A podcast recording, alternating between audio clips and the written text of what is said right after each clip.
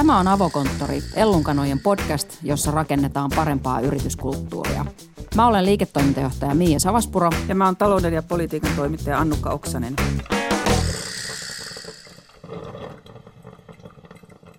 Tällä kertaa puhutaan niinkin ylevästä ja abstraktistakin asiasta kuin yrityskulttuurin olemuksesta. Mitä se oikein on? Onko se kasa uskomuksia vai ihan konkreettisia asioita – Onko se läjä arvoja, toimintatapoja, valtasuhteita organisaatiokaaviossa vai kenties joku epämääräinen levoton rypäs alakulttuureja? Voiko sitä yrityskulttuuria edes johtaa? Meille tulee vieraaksi ruotsalaisen Linné-yliopiston yritystaloustieteen professori, yrityskulttuureja tutkiva Saara Taalas. Taalaksen omakin professuuri on esimerkki yhdenlaisesta yrityskulttuurista, sillä se on Ikean rahoittama. Podcastin lopussa Ellunkanojen perustaja Kirsi Piha esittelee bisneskirjoja, jotka ovat tehneet häneen vaikutuksen.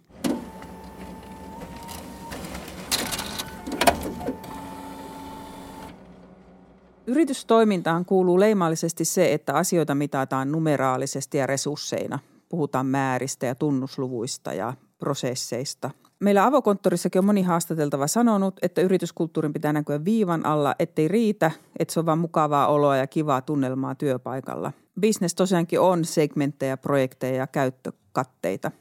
Tämä on hyvin niin kuin yleismaailmallinen tapa hahmottaa.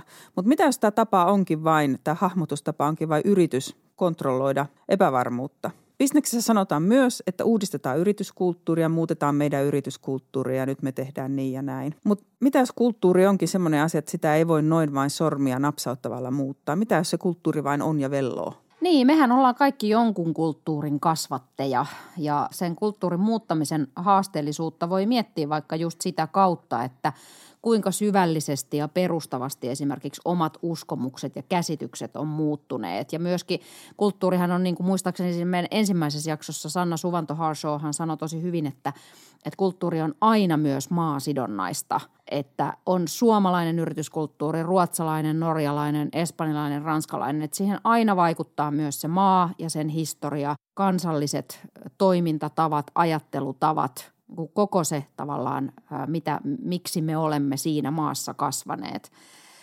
Ja toki tietysti käyttäytymistoimintatapoja aina voi muuttaa, mutta se ei ole juuri tämän takia niin kuin ihan hirveän, hirveän helppoa. Ja bisneksessä sitten taas yrityskulttuuri mielletään aika usein resurssiksi, josta voi niin kuin jollain tavalla hyötyä. Meidän vieras sen sijaan tutkii yritystoiminnan kulttuurisuutta. Kysytään siis Saara Taalakselta, mitä tuo sana oikein tarkoittaa?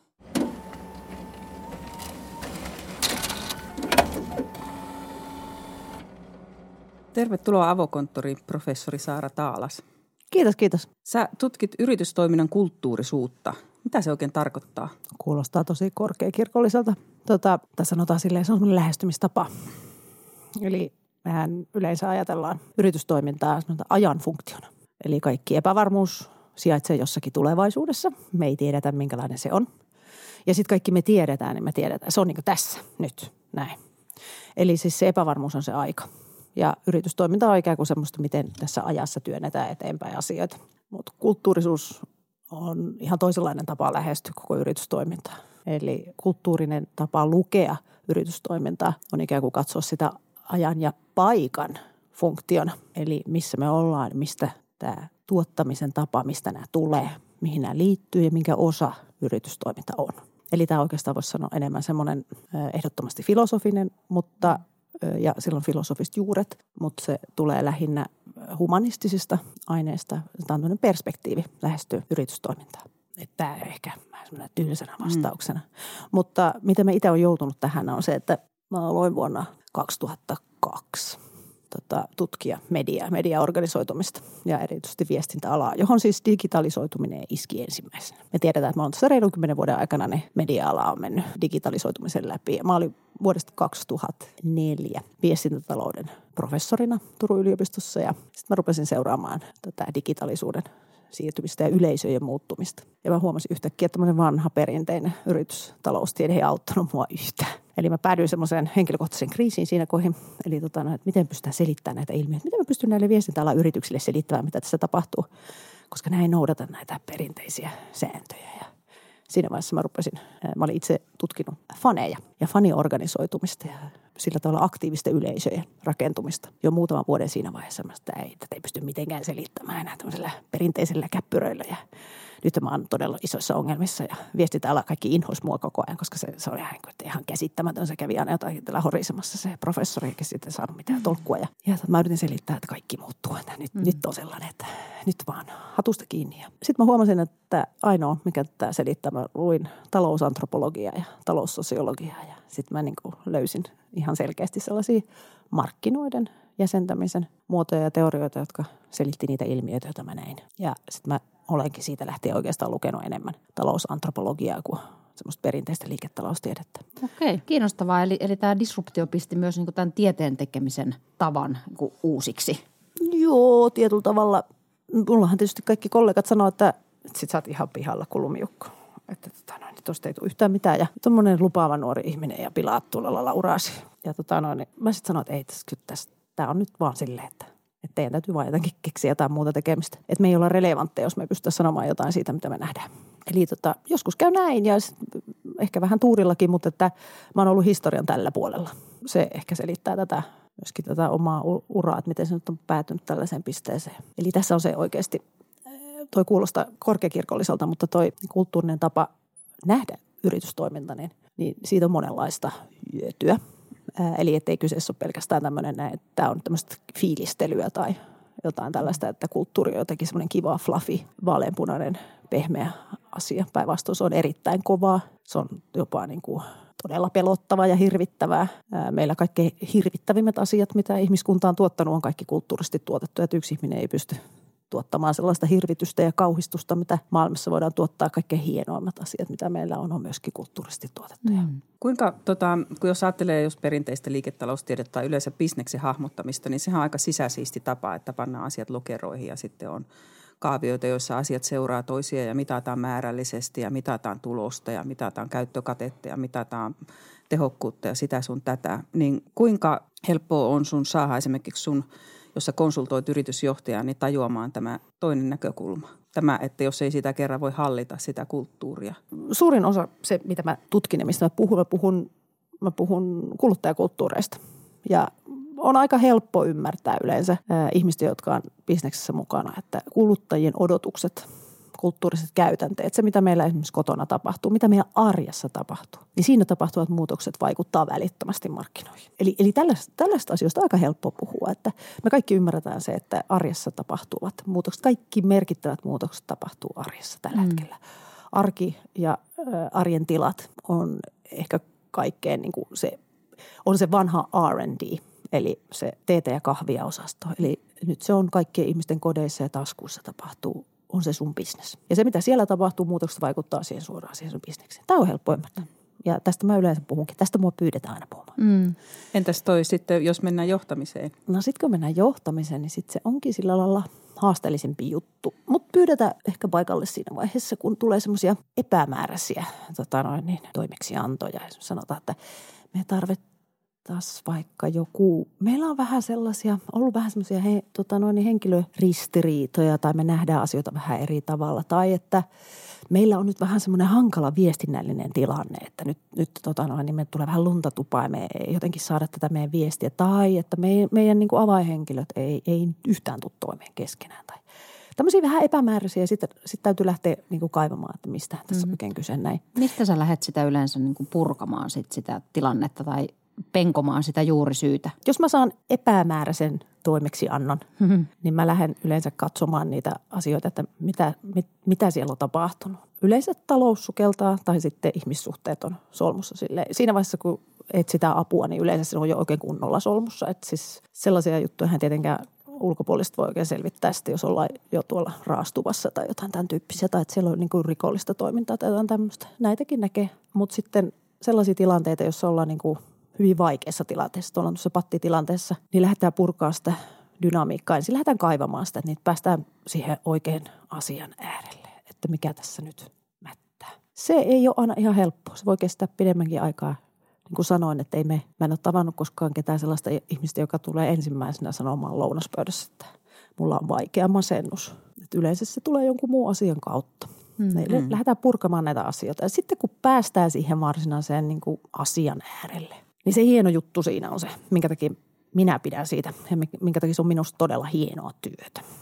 On se, että siinä vaiheessa loppuu semmoinen paskan puhuminen. Eli semmoinen ihan semmoinen, ne asioille löytyy niin oikeita sanoja ja sitten ne on merkityksellisiä ne sanat. Että semmoista sanotaan sellaista keittokirjamanagement, semmoista puhetta – tai semmoista mediapuhetta sillä ei koskaan kuule. Sitä kuulee niin kuin hyvin aikoina ja ulospäin, Juu, niin? Joo, mm. mutta huonona ainoana, aikoina ei kuule sisälläpäin, ei puhuta sellaisia. Silloin kuulee semmoista puhetta, kun ihmiset on peloissaan tai hädissään tai että sillä on aito huoli ja ollaan ihan oikeasti, eh, sitten keskustellaan semmoista niin sitoutumisesta ja, ja miten ihmisiä saadaan niin kuin menemään vaikeasta paikasta läpi. Ne on tosi vaikeita ja silloin käydään tosi haastavia keskusteluja. Mm. Niin siinä ollaan aika paljaana silloin. Kun silloin ollaan kaikki iholla. Kyllä, Joo. just näin. Mulla on itsellä semmoinen kokemus. Mä jos kävelen sisälle jonnekin organisaatioon, mä pystyn sen kriisiorganisaation kyllä aistimaan ihan silleen, että, että mä, mä koen sen iholla. Joo.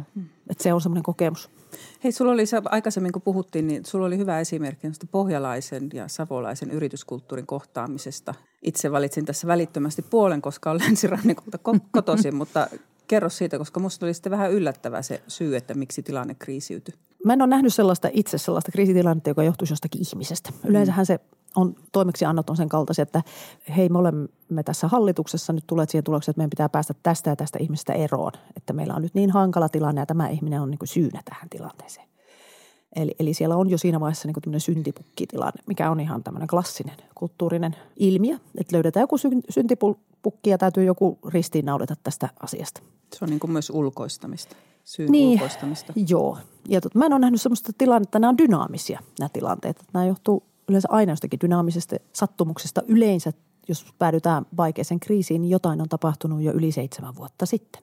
Mä oon miettinyt sitä, että minkä takia kuusi, seitsemän vuotta. Se on hirveän pitkä aika. Mm. Mutta sitten kulttuurin syntymiseen vaaditaan yleensä mm. se ku, kuusi, niin, seitsemän vuotta. maaginen seitsemän Eli tota, numero, joka niin. toistuu. Niin, Tuonne avioero, tota noin, niin seitsemän vuotta, ei kun tota, joo, seven year itch, eikö niin. se ole tämmöinen?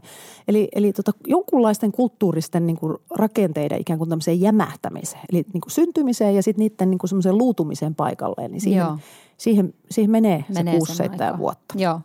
Eli tota, tämmöisiä, tämmöisiä että et sieltä voi olla, että jotain, siellä on tehty joku muutos ja sitten sieltä on joku ihminen poistettu – rakenteellinen muutos tai jotain muuta tällaista ja sitten se on ajautunut tämmöiseen tilanteeseen, että, mä, että se on asioiden summa.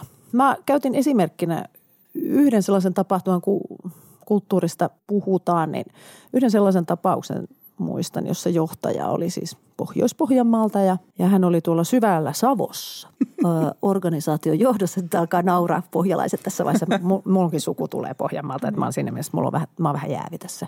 Ja tuota, siinä oli semmoinen kriisitynyt tilanne, joka, oli, joka paheni aina siitä, että johtaja osoitti luottamusta sitä organisaatiota kohtaan semmoisella pohjalaisella tavalla, eli tietyllä tavalla heittäytymällä avoimeksi. Eli minä kerron teille, miten tämä asia todella nyt on, mikä tämä tilanne on. Ikään kuin tällä avaamalla sydämensä. Tämä on pohjalaiselle todella iso luottamuksen osoitus. Savossa näin ei voi käyttäytyä, se on pelottavaa ja vaan, niin kuin, vaan raivohullut käyttäytyy sillä tavalla, että ne yhtäkkiä tulee ja niin kuin takki auki silleen, että katso minua. Savo on kuitenkin Suomessa sellainen kulttuurinen alue, jossa niin kuin aidosti löytyy ihmisiä, jotka ymmärtää metaforia. Ja tämä savolainen henkilökunta juoksi aina karkuun sille kauhuissaan takaseinälle, että sille, että hyvä tavaton nyt se, nyt se rupeaa taas avautumaan. Se on ihan hirveätä tuommoinen noin. Ja ne, ne, se oli niin kuin pelottavaa, tuli semmoisia niin kuin kauheita, että, ei, että johtaja ei voi käyttäytyä sillä tavalla. Ja tämä oli, niin kuin, tämä oli, tämä oli ihan ensin aloitettiin sitten sillä lailla, että käytiin keskustelua, että otetaanpa semmoinen, että jos ei nyt tässä nyt avauduta, katsotaan tätä tilannetta toisella tavalla, että laitetaan se tähän pöydälle meidän väliin että, että ei, tehdä, ei tätä niin kuin henkilöidä nyt tälle. Me, me purkaa ihan tämmöistä, tämmöistä kulttuurista niin kuin puheen ja toiminnan tapoja. Eli nämä ei ollut mitenkään siihen liittynyt siihen organisaatioon, mutta nämä ihmiset toisen mukanaan. Ja tässä ehkä tullaan nyt semmoiseen asiaan, jota mä, mä vähän tässä, mä oon näitä avokonttoreita kuunnellut aika paljon ja Tämä on aika semmoinen helppo ja semmoinen light-tapa puhua kulttuurista. Tämä on tämmöinen niin kuin light-kola usein tämä tota, avokonttori lähestyminen kulttuuri. Eli tämmöinen ajatus, että kulttuuri on semmoinen kiva resurssi, mm. jota vähän on organisaatiossa ja sitten sitä voidaan vähän lisätä ja välillä vähän muuttaa johtaa. Ja sitten, sitten meillä on tätä vähän johtamiskulttuuria ja sitten meillä on vähän tätä alaiskulttuuria. Ja oi jännä, meillä voi olla tämmöistä erilaista kulttuuria ja sitten meillä voi olla tämmöistä vähän perinteistä kulttuuria. Eli tämä on aika kevyt tapa puhua, tämmöinen resurssiajatuskulttuurista. Mm. Mutta kulttuuri on paljon järeempää tavaraa.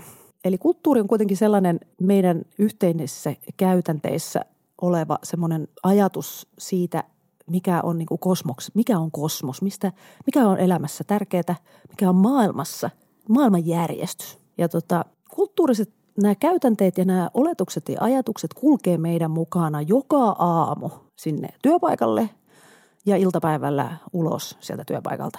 Jos, jotta se pysyy terveenä, niin se pitää, tämä pitää kulkea niin kuin joka päivä. Jos ne alkaa pysyä siellä vuorokauden ympäri, niin sitten se homma joka tapauksessa kriisiytyy.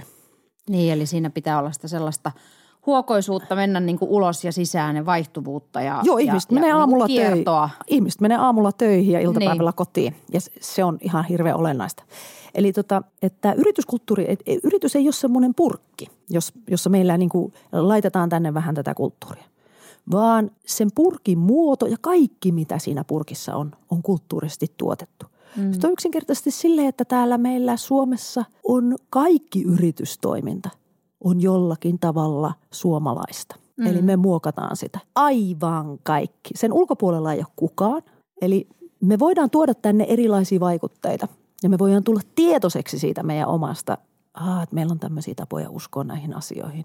Me voidaan hakkeroida sitä – ja me voidaan tehdä tietoisesti, että me lähdetään purkamaan tällaista tapaa ajatella, että aina on tällaisia ja aina on toimitusjohtajana Juhani. Me voidaan lähteä purkamaan sellaisia ajatuksia ja me voidaan ihan tarkoituksellisesti hakkeroida, mutta meidän täytyy ymmärtää se, että se ei ole koskaan tyhjä, että me tuodaan jostakin yhtäkkiä pöläytetään sinne, että oo, tämä oli, nyt, tämä oli tyhjä tämä purkki ja nyt me täytämme sen tällaisella. Eli, eli tämä, se on dynaamista. Tämä on aina osa verkostoja. Nämä yritystoimista on aina niiden verkostojen osa – jonka osana se on. Miten sitten, kun havaitaan ongelmia siinä kulttuurissa ja yritysjohto haluaa lähteä sitä muuttamaan, kun kuitenkin puhutaan bisnestä ja, ja tavoitteista ja, ja yritystoimintaa nyt vaan sattumoisin ajaa tietyt taloudelliset niin kuin reunaehdot – niin ää, nyt tämä, mistä sä puhut, niin, niin sehän kuulostaa varsinkin semmoiselle perinteiselle ää, suomalaisjohtajalle, sille Juhanille –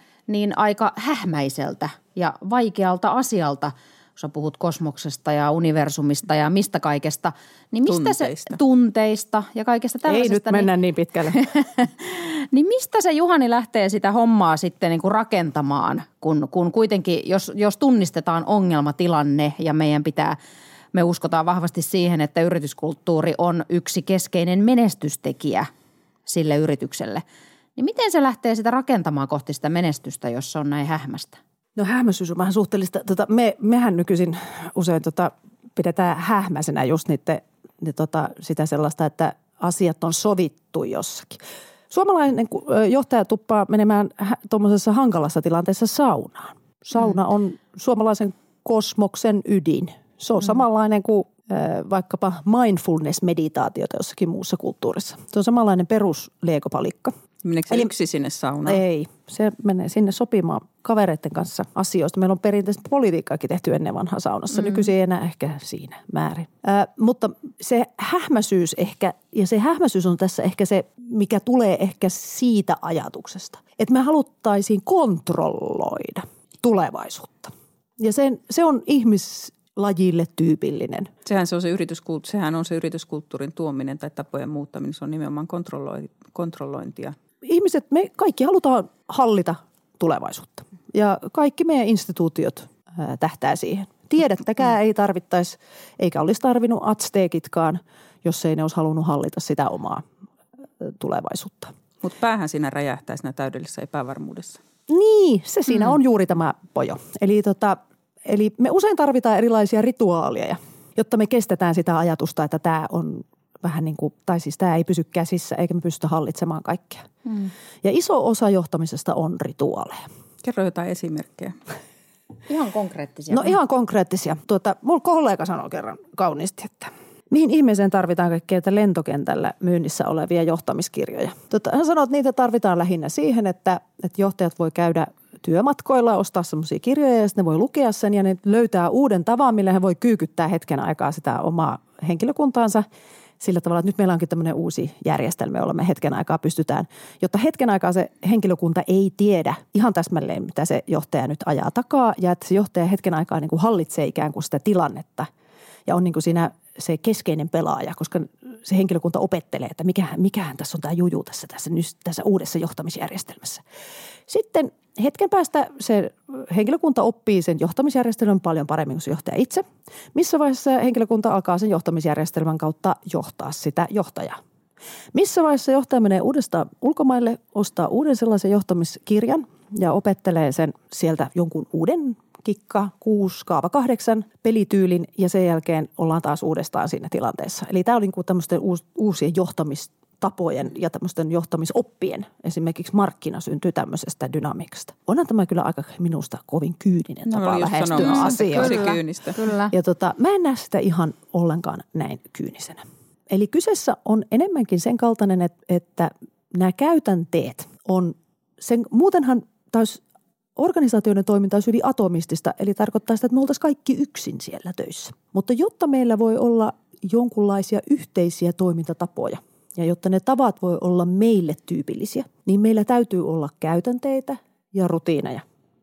Ja nämä rutiinit on vaan semmoisia toistuvia käytänteitä. Ja ne toistuu tietynlaisina meillä. Ja ne tekee esimerkiksi meidän arkipäivästä jotenkin ennalta arvattavia. Ja ennalta arvattavuus, eli se mikä joskus sitten tekee elämää myöskin tylsäksi, niin ennalta arvattavuus on hyvin tärkeää, koska se antaa meille semmoisen kokemuksen, että me hallitaan tämä oma homma – me pystytään tekemään tätä meidän työtä, me pystytään saamaan niitä asioita aikaiseksi ja me voidaan arvata, mitä toinen ihminen tekee. Eli me voidaan ikään kuin luottaa siihen, että me hallitaan tämä huominen päivä ja ensi viikko ja me pystytään menemään eteenpäin. Sen takia esimerkiksi tämmöinen vuotuinen sykli on hyvin tärkeä.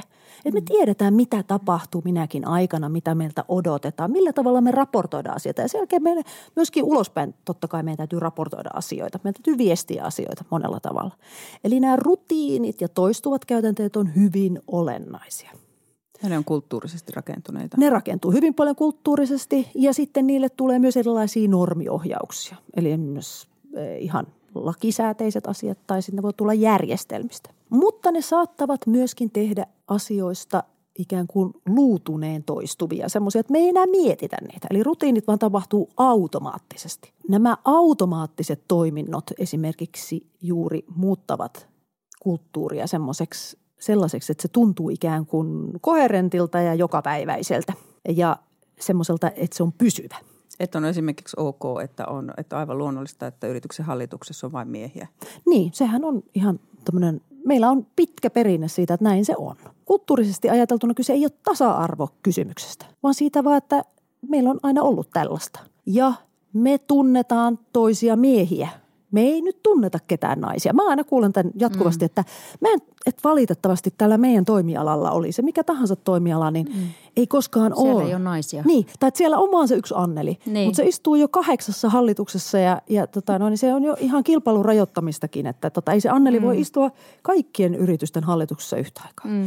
Mutta tota, yleensä se on vaan näin, että nämä kulttuuriset verkostot tarkoittaa sitä, että sinä et vaan tunne yhtään naista – tai ajatus siitä, että tämä meidän toimiala, oli se mikä tahansa toimiala, on niin poikkeuksellinen, aivan erilainen kuin mikään muu toimiala missään muualla maailmassa, että kukaan muulta toimialalta oleva ihminen ei voisi olla. Tai ainakaan me ei tunneta. Ja yleensä tämä, että ei ole olemassa, on, tarkoittaa samaa kuin, että minä en satu tuntemaan ketään.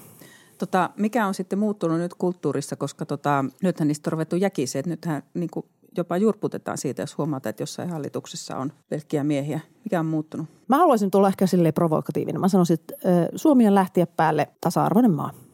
Täällä on tehty agraaliajoista asti yhdessä töitä. Kaikki on tehnyt kovasti töitä ja elämä on pääsääntöisesti ollut aika kovaa. Suuri osa maasta on ihan vasta viime vuosina siirtynyt tämmöiseen industrialistiseen todellisuuteen. Eli siihen asti ollaan eletty agraarioloissa. Naiset on olleet vähintään yhtä tärkeitä kuin miehet tässä työssä. Työjako on ollut aika pitkälle se, että kuka jaksaa ja kuinka pitkälle Kyllä. ja kuinka paljon. Ja tämä me tunnetaan kaikki meidän omista suvuista. Mä uskon, että tämä todellakin vaan on näin. Mutta se, mikä on muuttunut, se miten näistä asioista puhutaan. Että nyt aletaan olla vaan hirveän kyllästyneitä siihen, että naiset ja äidit on semmoiset kaatoluokat, jossa oleville ihmisille ei anneta edes nimiä. Ja semmoinen aika on ohi, että ylipäätään ihmisiä laitetaan kaatoluokkiin, tämmöisiin kategorioihin.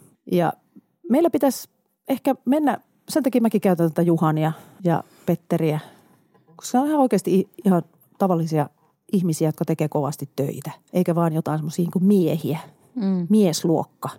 Mä en usko näihin kaatoluokkiin ja ei usko kyllä moni muukaan enää. Varsinkaan markkinoilla näihin ei enää luo. Eli asiakaskunta ei tykkää tällaisesta. Mm. Eli yksi syy on tällainen, että semmoinen aika on maan, että näin maan ihmisiä luokitellaan jonnekin semmoisiin kaatoluokkiin, niin semmoinen aika on ohi, koska se osoittaa sitten, että sä et arvosta näitä ihmisiä. Eli markkinat on halunnut muutosta tähän asiaan ja se on myös ohjannut meidän ajattelua. Kyllä, vähitellen. Kuluttaja sanelee kuitenkin.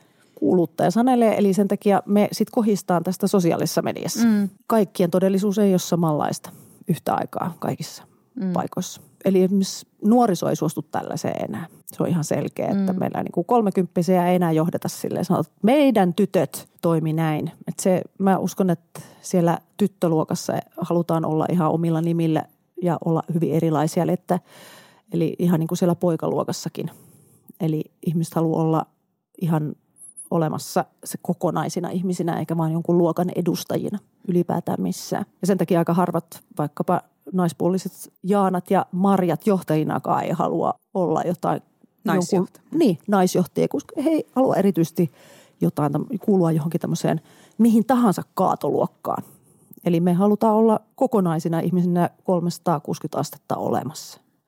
Eli kulttuurista näkökulmasta ei puhuta tämmöisestä niin tasa-arvoasiasta, vaan siitä, että tehdään näkyväksi se, mitä oikeasti ollaan. Ja nyt tullaankin tähän viestinnän elementtiin. Eli se, että jos valitaan sinne hallitukseen sitten ainoastaan vain joistakin luokista olevia ihmisiä, se on aika iso viesti siitä, että mihin me oikeasti uskotaan, koska hallitus vaikka se ei ole ehkä kaikkein tärkein paikka siinä organisaatiossa, mä uskon, että se, missä se homma tehdään, se, missä kädet on savessa on paljon lopulta paljon tärkeämpi. Mutta se hallitus kertoo, se on iso viesti siitä, että mikä on se meidän kosmos, eli mitkä asiat on meille todella tärkeitä, minkä me uskotaan vaikuttavan meidän tulevaisuuteen. Ja siinä tulee nämä kysymykset siitä, että ketä siellä on, minkälaista osaamista siellä on ja minkälaisia ominaisuuksia näillä ihmisillä on, milla, millaisella tavalla nämä ihmiset on läsnä. Eli on vaikea kuvitella, että jos ollaan, me tavoitellaan vaikkapa kansainvälistymistä, että se ihan puhtaasti suomalaisin voimin toteutuu ilman, että siellä on ulkomaalaisia. Tai että jos me aidosti uskotaan kestävyyteen tai, tai diversiteettiin, monimuotoisuuteen. Että ilman minkäänlaista monimuotoisuutta tai lujaa uskoa siihen, että tämä kestävyys on tärkeä asia, niin että se ikään kuin jotenkin vaan mystisesti ilmestyisi sinne ilman, ilman sitä investointia, ilman sitä, että me oikeasti niin kuin pistetään ne rahat siihen, mihin me uskotaan. Mm. Koska niin me toimitaan me investoidaan siihen, mihin me uskotaan. No hyvä. Äh, kansainvälisyydestä ja kestävyydestä äh, siihen liittyen vielä tähän loppuun yksi kysymys. Sä äh, oot siis ruotsalaisen Linneyliopiston, Linneyliopistossa professorina ja sun, sun professuurikin on ehkä esimerkki yhdenlaisesta kulttuurista, koska se on Ikean rahoittama – helpostihan tästä tulee se, se, jos ei asiaa enempää tiedä, niin tulee helposti ehkä ajatelleeksi, että kuinka objektiivista tutkimusta voi tehdä, kun se on yrityksen rahoittamaa. Niin avaa vähän tätä, että millä tavalla sun oma työ on erilaista kuin että se ei olisi yrityksen rahoittamaa. Mulla on siis professuuri liiketaloustieteessä, joka, johon la, lahjoitusvaroin on yliopistolle lahjoitettu kymmeneksi vuodeksi rahat pyörittää tätä professuuria, mikä tarkoittaa sitä, että tämä on tutkimusprofessuuri. Tämä tarkoittaa sitä, millä tavalla tämä on erilaista, että mä teen yhteistyötä Ikean kanssa ja me ollaan rakennettu, meillä on muun muassa tutkimusprojekteja ja sitten me ollaan rakennettu maisteriohjelma yhdessä muotoilun ja teknisen tiedekunnan eli insinöörien kanssa. Meillä on yhteinen ö, maisteriohjelma. Tota, se, mitä tämä on erilaista, on se, että tämmöinen likeinen yhteistyö tarkoittaa yhtäältä pääsyä esimerkiksi yrityksen joihinkin prosesseihin mukaan kehittämään. Eli me nähdään jotakin sellaisia asioita, ja ollaan hyvin likeessä yhteistyössä, mitä me, mihin me, me ei välttämättä muuten päästäisi. Eli voidaan sanoa, että se mitä, se mitä tästä hyödytään on se, että me pystytään tutkimaan sellaisia semmoisia prosesseja. Esimerkiksi vaikkapa tutkimaan Ikean työntekijöitä, jotka pyrkii tekemään kestävän kehityksen hankkeita tuolla pitkin maailmaa.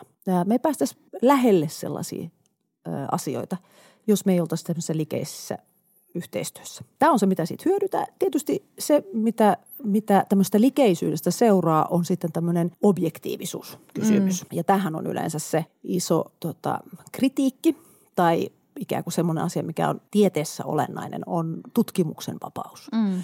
Eli se, että me saadaan itse vapaasti valita meidän tutkimuskohteet ja erityisesti se, miten ja missä me raportoidaan niitä tuloksia. Mulla on ollut tapana sanoa tähän hyvin niin kuin selkeästi on niin, että tutkimusta voi rahoittaa, mutta tuloksia ei voi ostaa se on ikään kuin meidän se, se iso ero mm. verrattuna vaikkapa konsultointiin. Eli meidän tulokset on aina sellaisia kuin mitä me ollaan mitä me itse niissä tutkimuksissa löydetään ja me raportoidaan ne sellaisena. Aina välttämättä ei rahoittaja siitä edes pidä eikä ole samaa mieltä, mutta siitä syntyy keskustelua. Ja meillä, meillä on niin iloinen tilanne tuolla ollut, että meidän Ikean kanssa lähinnä rahoittaja on yrittänyt haastaa meitä aina, että olkaa vielä rohkeampia niissä mm. johtopäätöksissä. Ja se johtuu siitä, että me ollaan vähän liian hitaita, mm. mutta yliopisto ja tiedeyhteisö etenee kauhean hitaasti. Mm. Mutta tämä on perusprinsiippi, josta me ei neuvotella, eikä tästä ole tullut keskustelua. Totta kai se, että mä, mut on ikään kuin rahoitettu rakentamaan semmoinen kuin arkea tutkima, tutkimusryhmä, jossa me tutkitaan arkea ja arjen käytänteitä ja arjen muuttumista. Sitä ylipäätään tutkitaan tosi vähän. Ja siinä aikana, muun muassa tämän kymmenen vuoden aikana, niin esimerkiksi IKEA on alkanut itse tutkia tätä ja avata omaa tutkimustaan myös ulkopuolisille. Eli mistä on esimerkkinä nyt muutamana vuonna ilmestynyt Life at Home Report, joka on yksi maailman laajimpia arjen muutosta muutamassa kymmenessä maassa raportoiva ja tutkiva raportti. Kannattaa katsoa. Se on ihan, ihan ladattavissa netissä. Eli tämä on sellaista, mitä yritykset tekee itse itselleen, mutta näitä ei ole tapana aina ollut ikään kuin antaa ulkopuolisille tai raportoida ulospäin. Mm.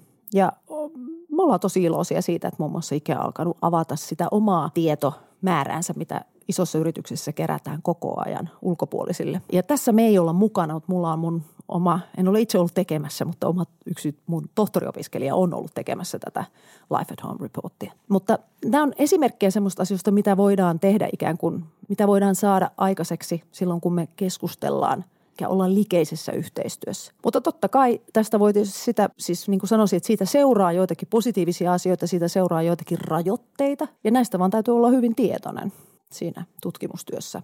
Eli että kaikkea ei voi saada kaikissa tutkimuksissa. Eli yhtäältä me saadaan sieltä sisältä tietoa ja toisaalta taas me ollaan lähellä, eli me pystytään tämmöistä etäisyyttä samalla tavalla tähän synnyttämään tähän väliin. Hyvä. Kiitoksia. Kiitos Saara, kun ehdit avokonttoriin. Kiitos, kiitos. Kiitos paljon. Kirsi tässä taas hei ja voitaisiin tällä kertaa miettiä lukemista uteliaisuuden näkökulmasta, vaikka lukeminen sinänsä aina on uteliaisuuden merkki, mutta ihan pureutua siihen, mitä se uteliaisuus on. Ja ää, mulla on tässä kaksi kirjaa itse asiassa.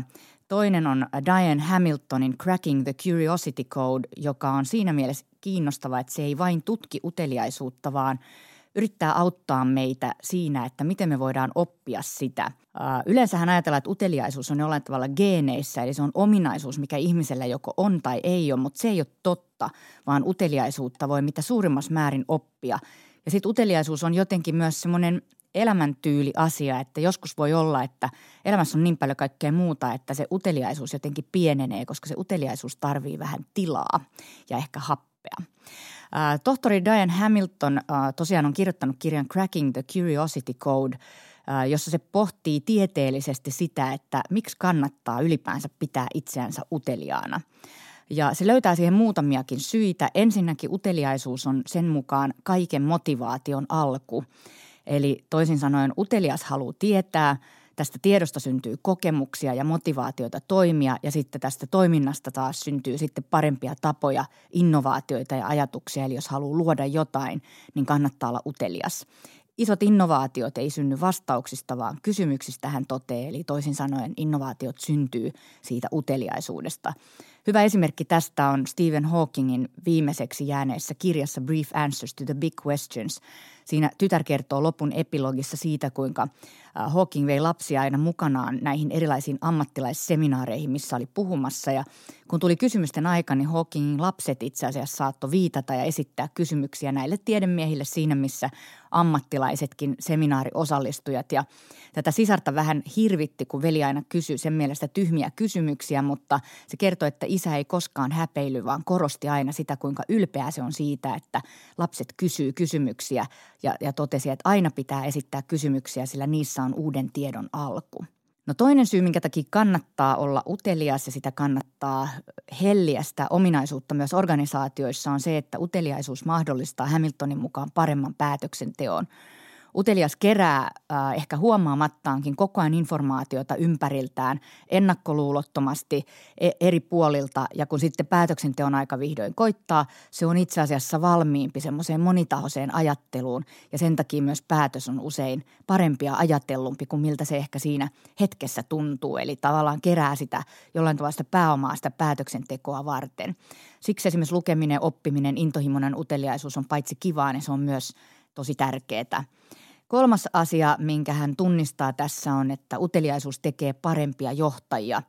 Ja se puhuu paljon siitä, kuinka hyvä johtaja on, on utelias ihmisistä ylipäänsä, eli itsearvoisesti kiinnostunut ihmisistä, niiden elämästä, ihmisyydestä ylipäänsä, yksittäisten ihmisten ajatuksista, oli kyse sitten asiakkaasta tai kollegasta. Ja kun on itsearvoisesti kiinnostunut näistä asioista, niin sitten myös osaa olla parempi johtaja ihmisille yksilöllisesti.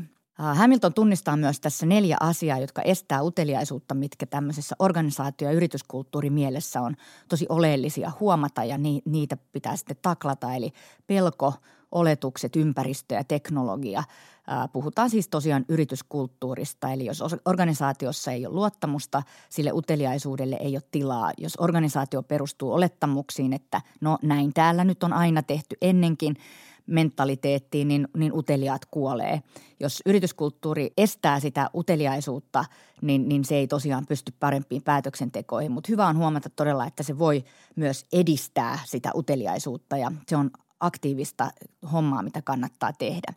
Mutta se vaatii tietysti konfliktien sietokykyä, jopa niiden syleilyä, eli systemaattisia tapoja kyseenalaistaa uteliaasti sitä olemassa olevaa. Tämä kirja oli Diane Hamiltonin Cracking the Curiosity Code ja, se kannattaa lukea erityisesti näistä kahdesta syystä, että miksi se on tärkeää ja toisaalta mitä organisaatiossa voi tehdä, että uteliaisuus lisääntyy.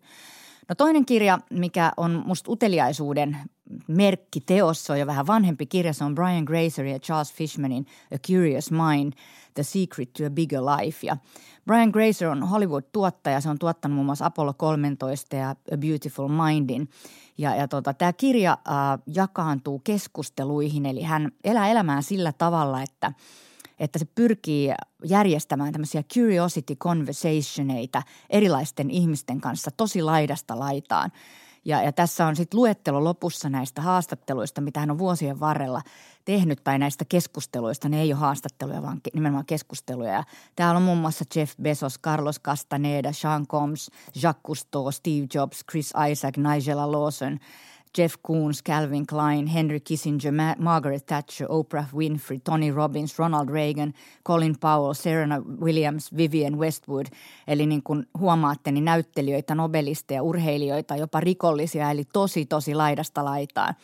Ja hän tietysti tuottajana on kiinnostunut erilaisista asioista, koska kun tuottaa leffoja, niin pitää tietää vähän enemmän kuin pelkästään pintaa. Mutta selvästi hän on oikeasti sitä mieltä, että tämä on salaisuus parempaan elämään ja mä kyllä jaan tämän ajatuksen. Ja siellä on muuta, muutamia sellaisia ajatuksia, mitkä musta on kiinnostavia. Eli kun me ajatellaan, että mehän löydetään kaikki tieto tänä päivänä sen, kun googlataan. Ja se sanoo tässä, että there are two things you can't find on the internet. You can't search for the answer to questions that haven't been asked, asked yet and you can't Google a new idea. Eli toisin sanoen, jos haluaa jotain uutta, niin itse asiassa se ei välttämättä löydy niistä vanhoista kysymyksistä, vaan pitää osata kysyä ne itse.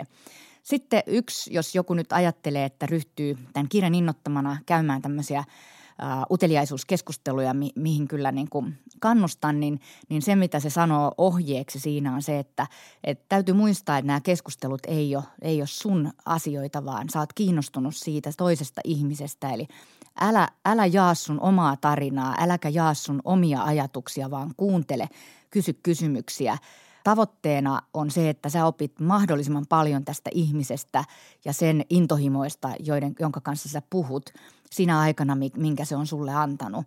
If you're talking, you're not learning about the other person.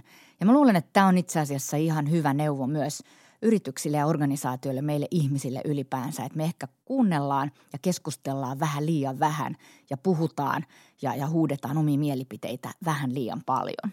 Ja tämä kirja on Brian Grazer, A Curious Mind, The Secret to a Bigger Life, ja se todella kannattaa lukea ja sen ohjeita kannattaa noudattaa. Tämä oli Avokonttori. Kiitos seurasta. Ensi kerralla meille tulee vieraaksi hotelliketju Skandikin Suomen toimitusjohtaja Aki Käyhkö. Akin kanssa puhumme siitä, miten kahden ison yrityksen fuusiossa kulttuurit sulautetaan yhteen.